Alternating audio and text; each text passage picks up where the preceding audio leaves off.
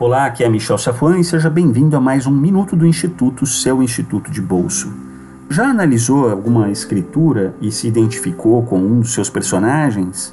Bom, hoje eu quero propor isso para vocês. A gente vai estudar aqui de uma maneira bem é, curta essa passagem em João no capítulo 8. E eu quero que você tente identificar quem você é nessa passagem. Mas se identifica é, pelas suas atitudes, tá bom? Essa é a passagem na qual os fariseus e saduceus encontram uma mulher que estava cometendo adultério. Então eles vão levar ela para o Salvador e vão explicar: olha, a lei diz que essas pessoas precisam ser apedrejadas. Tu, pois, que dizes? A intenção era simples, era testar Jesus Cristo, porque se ele fosse contrário a isso, eles falariam: ó, viu, é um falso profeta. E Jesus Cristo, de maneira eh, incrivelmente sábia, diz: olha, aquele que tiver livre de pecados, que atire a primeira pedra. Então todos eles se foram. Mas a parte que eu quero destacar aqui nessa história são os personagens, né? Então você tem ali os fariseus e saduceus que acusam ela do, do pecado. E ela tinha feito. Então, assim, eles não estão acusando falsamente, mas eles estão acusando. Você tinha as pessoas ali, a população, os transeuntes, que, conforme a lei, eles tinham que apedrejar aquela mulher.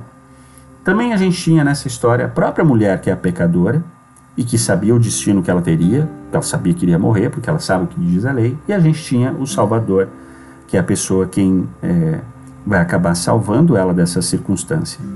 Então, nas situações que a gente enfrenta no nosso dia a dia, às vezes a gente é como uma mulher é, e, e, tem um monte de pessoas querendo nos apedrejar e nos acusando. Às vezes acusamos os outros, às vezes temos pedras na, nas mãos para jogar nas pessoas, mas com pouca frequência agimos como Salvador Jesus Cristo.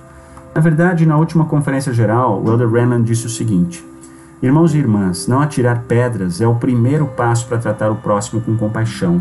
O segundo passo é tentar recolher as pedras lançadas por outras pessoas. Juntem-se a ele em sua missão de curar os quebrantados de coração. Tentem minimizar as injustiças e tornem-se recolhedores de pedras.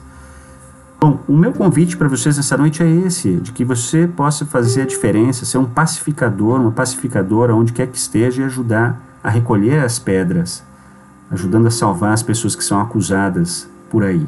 Esse é o nosso minuto do Instituto de hoje. Para mais minutos de inspiração, nos vemos nas aulas do Instituto.